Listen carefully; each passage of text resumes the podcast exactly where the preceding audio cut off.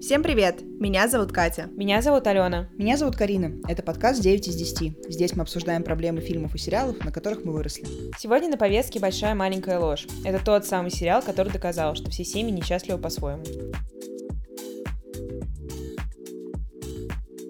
Но что забавно, мне кажется, что в большой маленькой лжи огромная репрезентация разных типов матерей. Mm-hmm. А, я, естественно, ну, провела research во всемирной сети интернет, ну, потому что я дитё интернета, только там я узнаю информацию, книги для дураков. А, и мой любимый сайт, на который я зашла в первый и в последний раз в жизни, Good Morning America, wakey wakey, как говорится, а, он сделал классификацию а, всех героинь а, большой маленькой лжи, Мгм. а, ну как это, секс в большом городе наш местный, а, по тому, а, какими матерями они являются. Я, это не Так. принципиально важно, это вообще никакая не научная вещь, мне кажется, они сами придумали эти класс- эту Естественно. А, Как и мы, да. но названия очень смешные, поэтому я просто вам их э, озвучу, а потом мы обсудим, как бы, что в нашем представлении они из себя как мать представляют. Значит, Рената, который Лора Дерн. У меня есть предположение, что э, брачная история нового Бамбака и большая и маленькая ложь существует в одной и той же вселенной, потому что Лора Дерн там и там, это Да, один и да, тот же да, персонаж, она ведет себя абсолютно одинаково и даже теми же самыми словами разговаривает. Возможно, это проблема Лоры Дерн, но а, у нее нет проблем. Но это не проблема. Согл. А, значит, Рената — это, ну, цитата газонокосилка, мать, Мгм. потому что она агрессивная, а, она будет гасить, ну, собственно, косить Да-да-да, всех людей, да. которые каким-то образом а, не дают возможность сделать то, что она хочет сделать для своего ребенка, или какие-то приносят, ну, как бы, неудобства Мгм. ее дочери, что в целом резонно, ну, как бы, это ее самая большая проблема, мне кажется. Но вот Рената, она такая мадам по жизни, у нее же там муж совсем до- додстер какой-то, да, да, да, да, да, он да. бедный, он что-то ничего не делает, а Ренат наоборот, биг босс, и мне кажется, вот этими взаимоотношениями обусловлено то, что она Мгм. э, в том числе п- не, под- не подпускает никого к своей дочери и готов за нее бороться вот так. Я не знаю, сколько это связано с ее мужем, потому что как будто бы то, что он додстер, это не совсем связано с тем, что она пытается всех задудосить. Это скорее тот факт, что она вот мощная перфекционистка, и она прям мощно держит своего ребенка под куполом. И она ее душит какой-то вот этой вот всепоглощающей любовью, и она, по-моему, не всегда задумывается над тем, насколько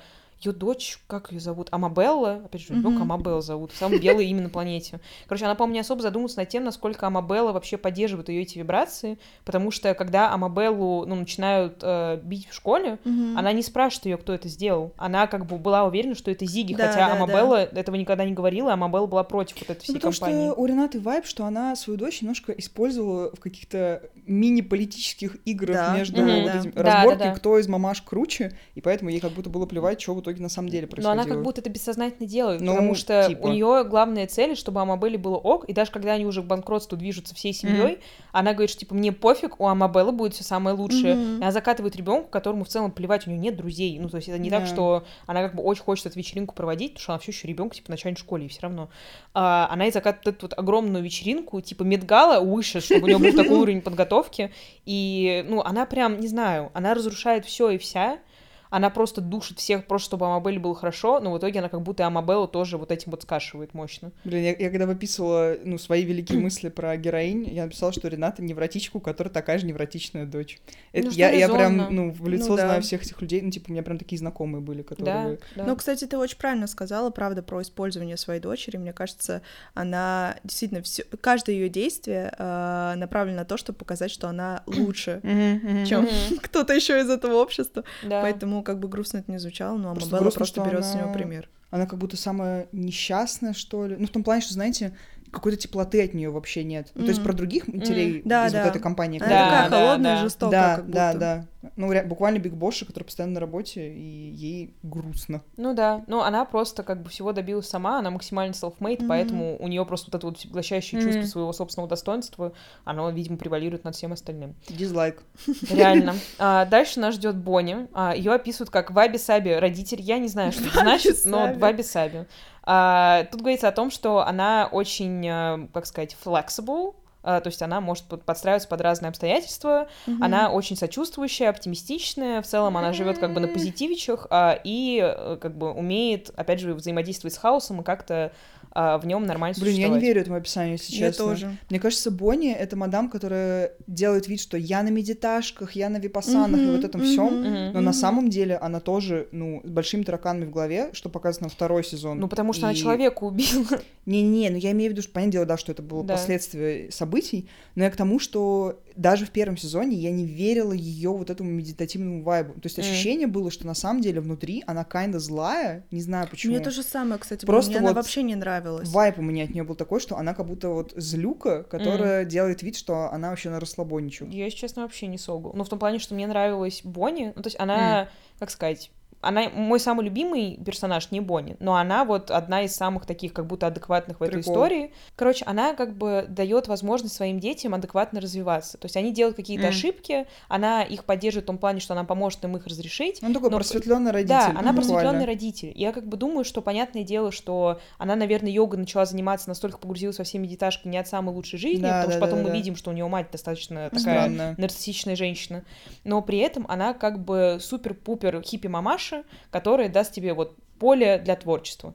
Но какие-то моменты это как будто немножко доходило до абсурда. Вот. Да, Потому да. что там есть же момент, когда Эбигейл, дочка Мэдалин, а, они, она к ним переезжает на какое-то время, Мгм. потому что ее достала мама. Ну, про это тоже поговорим, потому что у меня есть борьба с Рис Уизерспун а, в этом сериале. Ну, короче, она переезжает к Бонни и, соответственно, к своему отцу, и говорит вот этот вот прикол, что я продам свою девственность, а Мгм. пожертвую де- деньги Amnesty International, потому что, типа, люди в третьих странах, Да. Мгм, они, типа, постоянно это делают. Э, Какая разница белая И девочка? Бонни такая, да, круто. Не, она говорит, не да, круто, она такая, типа... Но ты можешь я делать, надеюсь... что хочешь, потому что, типа, твое тело. У нее такой пассаж был. Ну, у нее было, да, типа, я надеюсь, что ты сделаешь правильный выбор, но, типа, я как бы не очень за.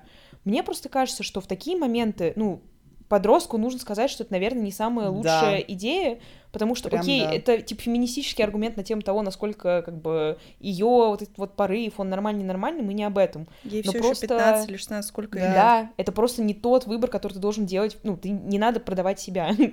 Это ты в просто это время kind of, решаешь, ну, типа, в какой да. колледж поступать или не поступать, Да. а не, типа, продавать свою девственность или нет. Это просто как будто немножко гламуризирована какая-то, ну, не проституция, но ее Мгм. какая-то Типа. условная форма. Это было странно. Тут, видите, еще point может быть в том, что она, ну, Бонни не является матерью для Эбигейл, и она может не чувствовать вот эту вот условную власть М. э, на- над ней, и Да. поэтому как бы не давать таких жестких советов, ну, жестких советов в плане ты не можешь это делать. Но одновременно или с это- этим она знает, что она авторитет, типа, для этой девочки. М, Потому да. что Тогда sorry, да. та от своей матери сбегает как бы к ней, и она же постоянно к ней прислушивалась Да, очень мощно. да. И, блин, Бонни должна это знать. Ну, sorry, он взрослый человек. Нет, я думаю, что она просто действует от противного, потому что у нее очень агрессивная мама. Ну, не агрессивная, а Мгм. такая, знаете, ну, короче, жесткая. Мгм. Ну, суть потому, что мы опять же про нее видим, и что у них сложные отношения. И она как будто бы в своем каком-то материнском паттерне пыталась этого избежать. И поэтому она такая очень мягкая и подвижная, и вот это вот все происходит. Ну, возможно, это, короче, она что-то говорит, то, что мы думаем про всех этих персонажей, потому что Да, как всегда. я прям с первой секунды на Бонни смотрела, такая, нет, не не знаю. ты. Не, я просто не понимаю, почему у вас такая реакция. Это просто скорее вот какое-то внутреннее ощущение, Да. что она прям мне была, ну, неприятна, хотя она ничего как будто плохого не делала, ну, до поры до времени. У вас такой вайб немножко Мэделин, потому что она тоже ей не нравится, хотя она просто хорошая. Это мой любимый персонаж.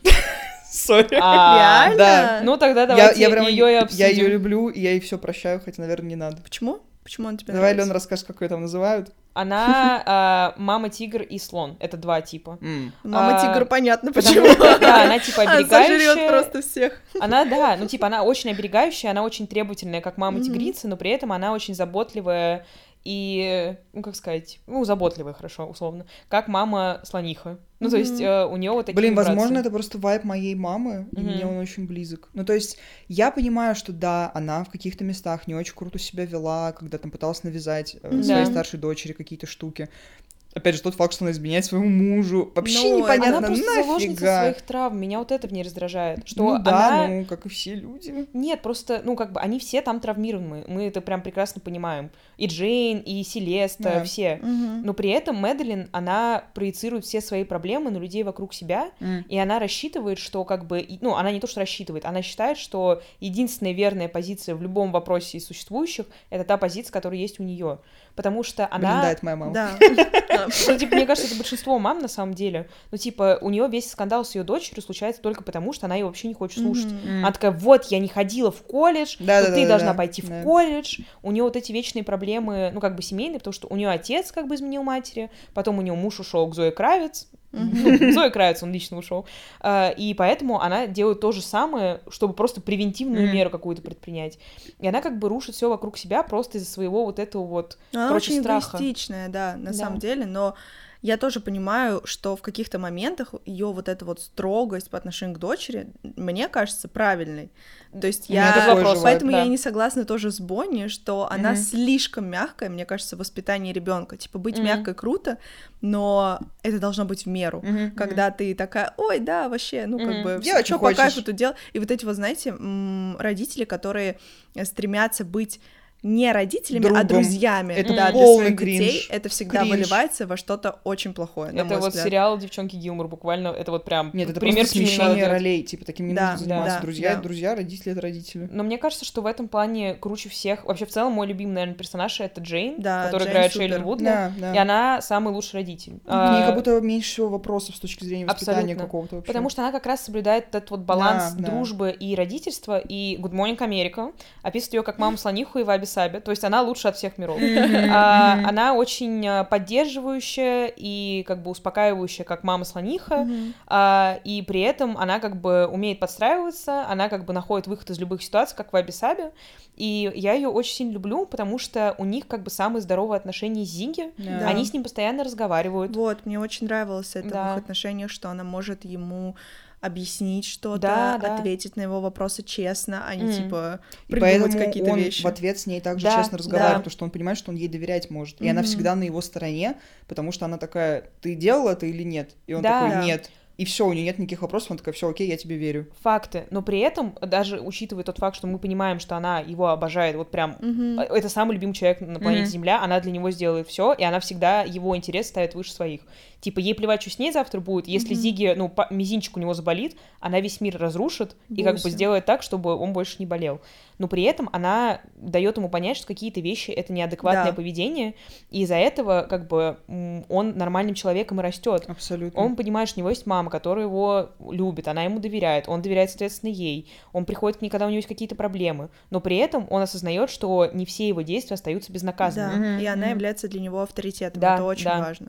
Не знаю, она прям потрясающая, я ее очень люблю. Опять же, тот факт, что она пережила вот эту вот травму, и он ребенок, рожденный из этой травмы. Да, и- это самое стрёмное. Да, И то, как она к нему относится, Да. несмотря на этот факт, это вау. да, Потому, что, это не самый распространенный как бы, Мгм. паттерн на планете. Я думаю, что это вот прям антипод того, что Абсолютно, обычно, особенно в абсолютно. поп-культуре, ну, распространено, потому что проще всего было бы сделать сюжетную линию, в которой она Мгм. презирает своего ребенка, и только потом мы узнаем, что там есть какой-то Да и в целом поворот. то, в какой комьюнити она резко попала, то есть она же сама, ну, не богатая, у нее нет этих возможностей, как у Да. других вот этих белых Мгм. женщин, но то, как она умеет приспосабливаться к нему и вести Мгм. диалог с ними в том числе, Да. это тоже очень круто, и это очень много о ней говорит.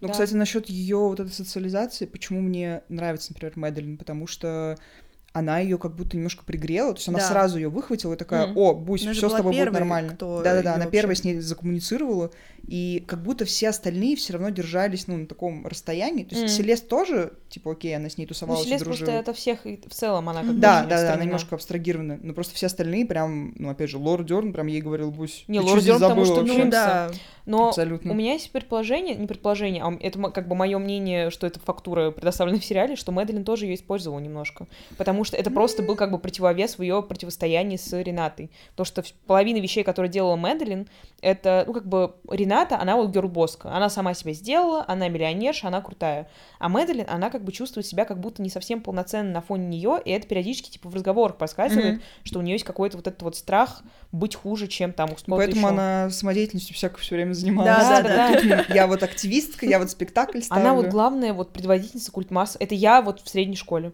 Я сделаю все Вот, везде, поэтому сразу. она мне так и нравится, потому что, короче, она, знаете, мадам, кото- которой очень плохо и тяжко, но она всеми силами пытается выкарабкаться из этого и всем показать, что нет, я самая счастливая. Мой любимый персонаж. Мне, А, кстати, очень нравилась Селеста.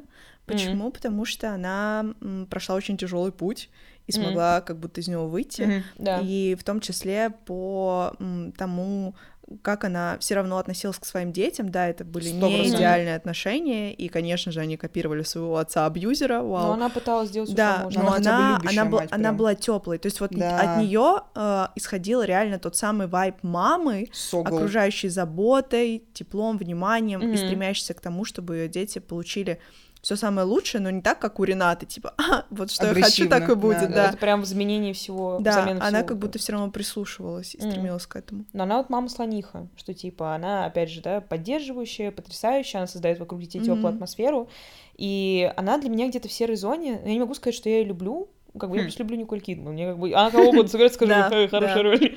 А, но не знаю, мне очень понравилось, что как только она понимает, что дети начинают копировать своего отца, и то есть они реально все это понимают, все это видят, mm-hmm. она быстро собира... собирает манатки да. и делает да. тотальный bon voyaging, потому что она начинает осознавать, что это все не настолько тайно, насколько могло бы быть, Абсолютно. насколько ей бы хотелось. И это уже касается не только нее, а это уже экстраполируется на вот ее детей, которых она больше всего на свете любит.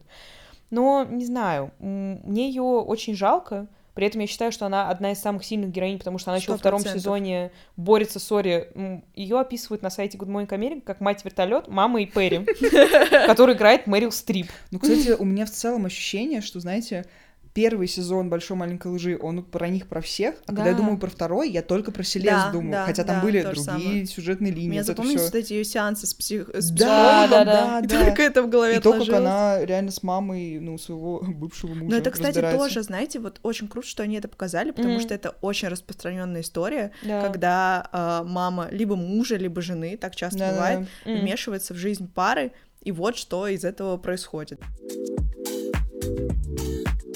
Продолжаем нашу совместную рубрику с Зеном, в которой мы рассуждаем о том, как бы могли закончиться наши любимые сериалы, если бы герои в нужный момент обратились к психологу и проработали свои многочисленные беды. Сегодня, как вы могли догадаться, будем разбирать большую маленькую ложь.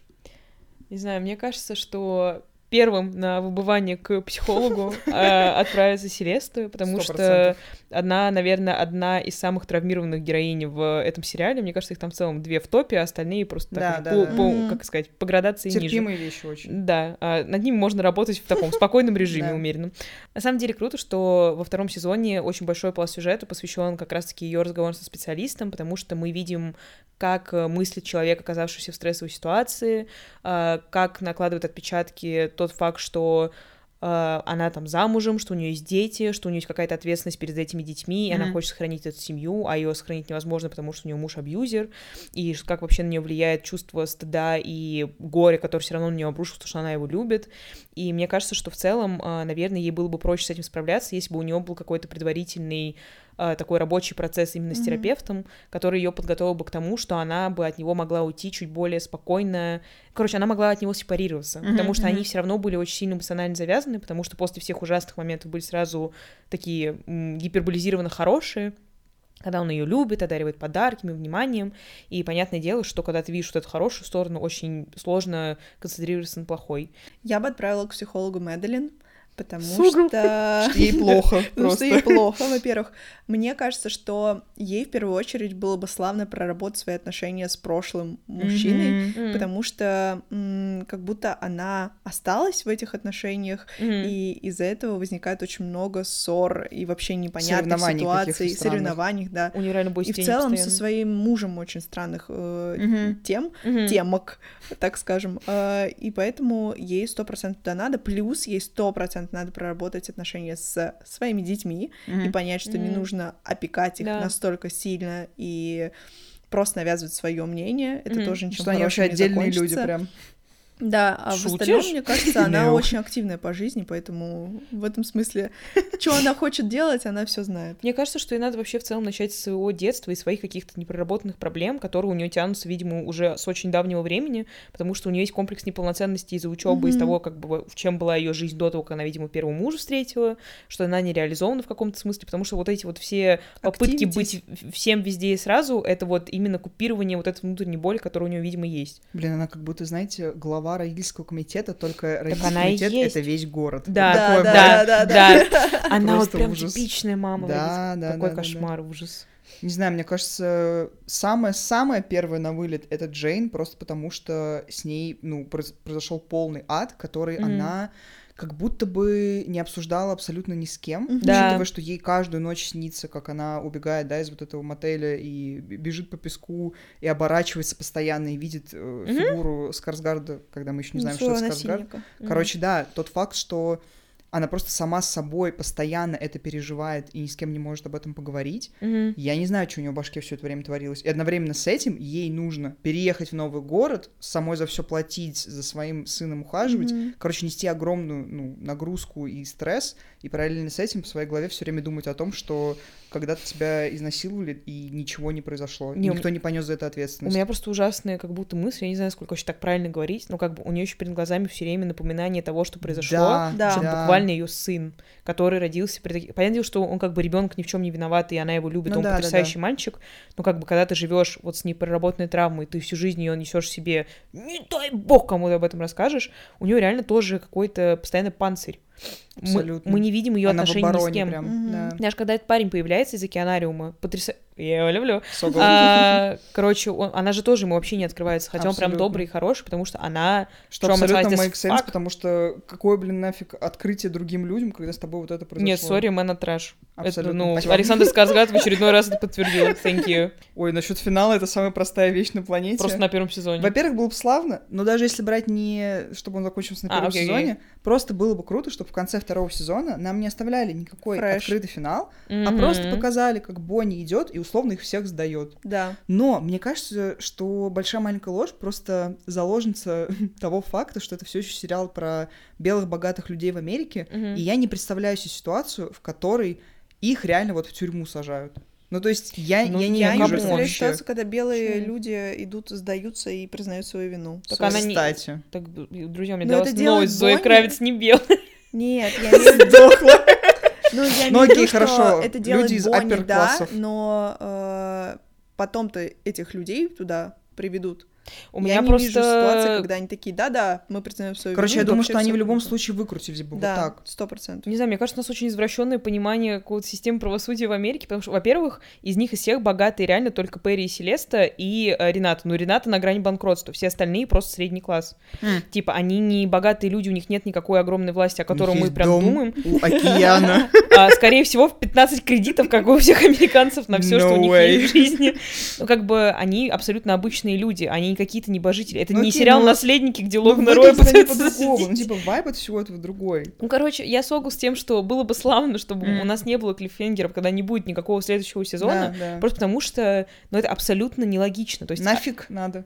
в чем смысл? Ну, то есть, знаю. возможно, это а подумайте сами, что в итоге сделала Бонни, но я думаю, что если она идет в полицейский участок, то мы как бы уже догадываемся, что она либо сама сдается, Да. либо она сдается сама, плюс сдает их. Мне кажется, кстати, что она только себя бы сдала. Я надеюсь на это, если честно. Потому, Потому что по факту, что, да, они как бы это все покрывали, но все равно, ну, типа, это ее преступление. Ну да, но она его Поэтому- убила. Ну, она как бы, это, как самооборона. Ну да, по да. сути. Не знаю, сори, ну, убила она его, и реально, слава богу. Потому что он был отвратительный абсолютный персонаж. Ну, как бы, понятное Ну, дело, что да. Правосудие такого формата, оно ужасное, но это, как сказать, это все еще была самозащита. Он пытался на нее напасть Ну тоже. да, да, да, он да. пытался задудосить всех на этом э, вечере. И тот Ну, факт, что он умер, ну, как это бы чуть-чуть просто... случайность, как будто. То есть, Да. да, она это сама оборонялась, но... доказать, поэтому мне кажется, что ее просто посадят, если она в этом Да нет, призналась, и всё. это, как сказать, понятное дело, что, ну, наверное, ее там посадят в этом иллюзорном мире, в котором не существует Мгм. продолжения, но я просто к тому, что она, ну, ничего такого страшного не сделала. Она просто оберегала себя и людей вокруг себя. Эта рубрика вдохновлена шоу «Психология улиц», которое выходит эксклюзивно в Дзене на канале C++ Music. Психология улиц — это погружение во внутренний мир артистов лейбла C+, и интересные факты из их биографий. А главное — это некоторый род тест-драйв сеанса гештальт-терапии совместно со звездным психологом Любовью Розенберг. Сейчас можно подглядеть сеанс у психолога-рэпера Сода Лав. В выпуске он рассказывает о своих школьных годах, одиночестве, нарциссизме и ответственности за семью. Ну и по традиции все ссылки оставляем в описании к выпуску. И это то, что я тоже поняла из сериала в отношении брака, а, что далеко все не так, как нам Как оно кажется? на- да, как оно кажется, и на самом деле там скрывается очень много всяких э, трэшовых историй, особенно, знаете, чем красивее картинка, как Мгм, будто тем мгм. трэшовее Так, прямая пропорция, да-да-да. Не знаю, у меня единственный урок, который я вынесла из сериала в контексте брака, это не то, чтобы урок, я и до этого это понимала, что брак — это ментальная тюрьма. Там нет ни одного нормального брака. Причем, если так подумать, в поп-культуре, возможно, только в подростковых ромкомах, которые на Netflix выходят, вот эти вот а, родители, которые любят друг друга, и у них все хорошо. В жизни я не знаю, вот объективно, наверное, ни одну, что грустно, ни одну семью, в которой нормальные родительские отношения вот на протяжении какого-то длительного времени. Или что, ну, как бы 90% родителей в целом всегда в разводе есть, как я, бы, моих друзей. кстати, из этого вынесла другую еще историю, что брак — это постоянная работа как над собой, так и да. работа с партнером, mm потому что когда вы начинаете забивать mm на проблемы, на какие-то в целом свои вопросы, то это все начинает рушиться, и да. поэтому нельзя э, как бы просто, знаете, так на тормозах спускай, да. Да, да, mm да, да, как пойдет, так пойдет. Это не про это. Как so. пойдет, так потом будет вот Мэдалин. Вот, вот, я про нее хотела сказать, потому что, наверное, Мэдалин для меня стала той героиней, которая открыла раскрыл очень много всего, mm-hmm. опять же, с точки зрения брака. То же это самое абсолютно. и про работу, это и про то, что ты часто не можешь забыть своего прошлого партнера, это тоже надо прорабатывать, mm-hmm. причем не просто типа села, подумала, а ладно, у него да, новая да, жизнь, да. а реально идти к терапевту и как бы разбираться, почему это так, mm-hmm. э, до тех пор, пока ты не отпустишь прошлое, mm-hmm. ничего хорошего в настоящем не будет, база. Mm-hmm. И еще э, такая вещь у нее тоже была, что э, измены случаются типа в 60-70% браков, mm-hmm. как бы это не было грустно. Mm-hmm, да. И тут ты либо принимаешь это и идешь дальше, типа Mm. Либо вы расстаетесь. Ей просто как будто очень повезло, что ее муж сильно больше ее любит, чем она его. Да, да, да. И меня это прям убивало всю дорогу, но я пыталась из этого какие-то уроки сделать. Ну, в том плане, что я не знаю, мне мама просто тоже когда-то говорила, что вот нужно найти человека, который тебя любит больше, типа, чем ты. Жесть. Чтобы быть как будто в позиции mm-hmm. немножко силы Но в я этом смысле. ТБХ подсознательно всегда думаю, что я не смогу жить человеком, который любит меня меньше, чем я его. А. То есть мне как бы ок, если меня будет любить больше. Вот, вот, вот. Но у меня по жизни самый большой страх, что я кого-то люблю больше, чем они меня. Я просто, ну, с обратной стороны нахожусь в том плане, что меня, наоборот, немножко смущает такой концепт. То есть меня смущает концепт, например, ее семьи, где он прям вот ей в рот смотрит, и все, что она делает, он ей прощает. Ну, это просто огромный, да, дисбаланс. А она прям такая, да, я буду этим пользоваться, ля ну, поля. При всем при этом мы потом видим, что из того, что нам вообще ему не дает никакого внимания, это в итоге, ну, э, обращает внимание, опять же, на Бонни, потому что Бонни просто его за человека принимает ну, хотя да, бы, да, и он да. с ним может поговорить, и она будет на это реагировать. Э, но для меня самой показательной парой, наверное, были Нейтан и Бонни как раз, просто потому что они показывают какой-то здоровый паттерн поведения э, в романтических отношениях. Что? I don't know. Тебе просто Бонни не Нет, нравится. дело не в Бонни в этом смысле, а в нем как раз. Мне кажется, Нет. этот мужик в полной дулуляндии пребывает в том смысле, что он, как сказать, мне кажется, он безалаберный муж. У меня вот такое было ощущение. Ну? Особенно, мне кажется, во втором сезоне. Я не помню, что он конкретно делал, но у него, знаете, такой вайб, как будто он думает, что он классный мужик, угу. и вот любой, с кем вот он в браке, повезло, что он с ней в браке, он, короче, не особо задумывался над какими-то, знаешь, ну, над тем, как работать над отношениями, еще что-то делать. То есть в этом mm. плане Бонни там тащила этот брак. Но при этом он как очень открыт к тому, чтобы над ним работать. То есть это же не игра в одни ворота, где Бонни пытается его заставить что-то ну, делать. Да, У меня просто, знаю. не знаю, у меня наоборот было впечатление, что он очень любящий отец, потому отец, что... Отец, да, я скорее про мужа именно. Его mm. роль как мужа, что он Ну, и как муж, он тоже, он и Бонни во втором сезоне очень мощно поддерживает. Типа он видит, что ей плохо, он всегда у нее спрашивает, что происходит, как тебе помочь.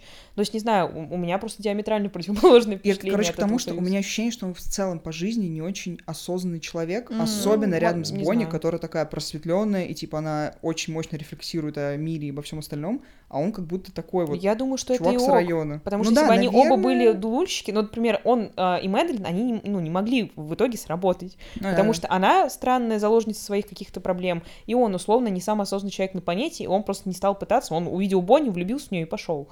А, а Бонни, она наоборот, она его балансирует, она ему помогает как-то сохранять вот этот вот э, вайб одухотворения, а он при этом дает ей возможность расслабить свою пятую точку. Поэтому я думаю, что они очень хороший союз. Ну, то есть из них из всех как будто самый функционирующий. Наверное, но я вот тоже вообще, во-первых, они у меня не отложились в голове совершенно. Mm. Я ничего про них не, не но чувствую, они чуть не думаю. более второстепенные, Да, это понятно. Да, да. Но я согла скорее вот с Кариной, что они как будто не мэчатся немножко друг с другом в, моем, в моем представлении. Maybe. Возможно, опять же, нам просто не нравится не, Ну, топ уроков как бы из семейной жизни. А, я себе выписала буквально, думай дважды, с кем делить имущество.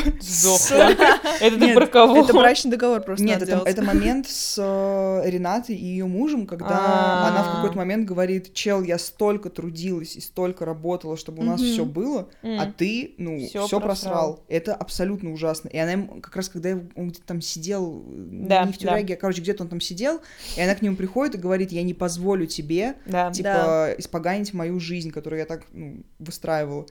И у меня прям, ну, по Георг башке ударило. Не, мне очень тяжело было на это смотреть, потому что, опять же, я в такие моменты думаю, ага, чтобы я, ну, пахала, а потом какой-то мужик это испортил. Не, это реально Нет, брачный сори. договор все решает. Ну да, Как да. говорит мой папа юрист, Так. который но- разбирается с такими семейными проблемами. Бесплатные советы. И а, что после м, развода, ну Мгм. или на момент развода, все вот эти вот имущественные штуки, они становятся просто ключом к раздору Мгм. и всякому трэшу. Скрывается, что какие люди на самом деле. да. На самом деле все люди одинаковые, типа все Мгм. они потом э, начинают бороться за малейший кусок земли, Мгм. имущество, машины, я не знаю, короче, всего этого трэша, поэтому да, это просто надо об этом думать да. в первую очередь. Ну, вообще, тот факт, что мы сегодня обсуждаем большую маленькую ложь, наверное, не для всех людей как-то очевиден, в том плане, что я не уверена, что все люди думают, что это какой-то великий сериал. Ну, Это Мгм. вообще не культовый сериал. Ну, я прям поспорила, потому что, Почему? во-первых, он входит во всякие списки типа топ культовых сериалов этого века. М. И не типа от HBO, а просто культовых Да. сериалов. И я мощно это поддерживаю, потому что кажется, что да, до сериалов много выходит, и очень много хороших выходит, потому что, опять же, много создателей из кино перешли в сериал, и поэтому там, типа, Мгм. качество повысилось. Но одновременно с этим, ну, я не знаю, если мы берем просто вот какой-нибудь 17-й год, и если посмотреть все, что там вышло, да и даже не 17-й, а просто 2010 не то, чтобы ты 100 штук там наберешь. Ну, Мгм. то есть он все равно выделяется, по крайней мере, для меня. Он выделяется, но я, я прям вообще не уверена, что там спустя 30 лет мы будем возвращаться к нему. М. Прям вот от слова совсем. Потому что он не определил жанр. Ну, то есть существовали да, да. такие Да. сериалы тысяча до этого, пи- 500 тысяч даже в 2017 году. Типа «Острые предметы» вышло в 2018. Все забыли сразу о «Большой маленькой лжи», потому что су- суть примерно та же самая. Э, Потом в 2019 вспомнили, потому что вышел второй сезон, спасибо большое. Но как бы сейчас люди не вспоминают большую маленькую ложь. А, никто особо не говорит о том, что, блин, где третий сезон. Хотя периодически кто-то вбрасывает вот эти вот слухи, что Рис Не, Уизерспун. его никогда не будет, потому что режиссер. Ну, это понятно. Но Рис Уизерспун мощно борется за это.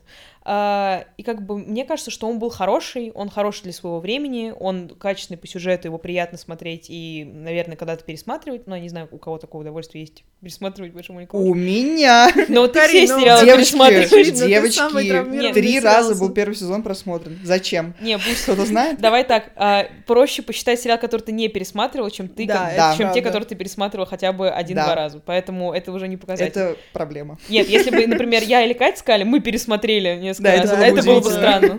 А, об этом в следующем выпуске расскажем, что мы пересмотрим. Ну, короче, Ну, просто одновременно с этим, мне кажется, «Большая маленькая ложь» в каком-то смысле перезапустила популярность HBO, что ли, среди прям таких массовых масс, Мгм. потому что до этого все, что ты думаешь про HBO, это какой-нибудь клан Сопрано. Короче, «Игра это бо- престолов». Ну, «Игра престолов», понятное дело, потому что это просто их флагманский проект, который Ну. кучу лет идет, но там жанр совсем другой. Ну, А я имею в виду именно вот эту историю с тем, что выходило в последние годы, как будто Мгм. отсчет начался с большой маленькой лжи. Мне кажется, большая маленькая ложь очень выбивается еще по какому-то своему визуальному ряду, музыкальному сопровождению, Мгм. вот этому всему. Потому что, опять же, тот факт, что даже люди, которые не смотрели этот сериал, могут Мгм. сказать, как выглядит заставка и какая музыка там звучит. Ну, Мгм. типа, это не супер часто происходит Это с сериалами. правда, да. Что вы ставите этому сериалу? Я, наверное, поставлю 9, просто в дань тому, что когда-то я считала... э, типа, Когда-то я считала этот сериал своим любимым, и я просто понимаю, что вот первый сезон — это то, какие истории я готова смотреть бесконечное количество раз, потому что там все идеально. Там нет Мгм. ни одной вещи, которой я хочу придраться. Мгм. Я ставлю 8 первому сезону, наверное, даже 8,5 слэш 9. Мгм. Но второму сезону я ставлю, типа, 7. Да, same, Потому same. что он прям, опять Пофиг. же, что был, что не было, вообще плевать мне на него. Круто, что там Мэрил Стрип, и есть единственный персонаж Мэрил Стрип, которого я прям презираю в жизни, потому что обычно она как бы ман небесная, даже в роли Миранды Присли. Да. Ну, а тут я прям хотела, я бой с тенью устраивала. Что супер круто. Да. Я ставлю тоже где-то между восьмеркой и девяткой. Восемь с половиной была бы идеальной оценкой, Мгм. потому что сериал класс, люблю такие истории, э, очень нравится разгадывать загадки, которые уже разгаданы. Э, И Э, Николь Кидман люблю, целую, обнимаю. Спасибо большое, что послушали этот выпуск. Ставьте оценки, пишите комментарии. Услышимся на следующей неделе. Пока. Пока-пока.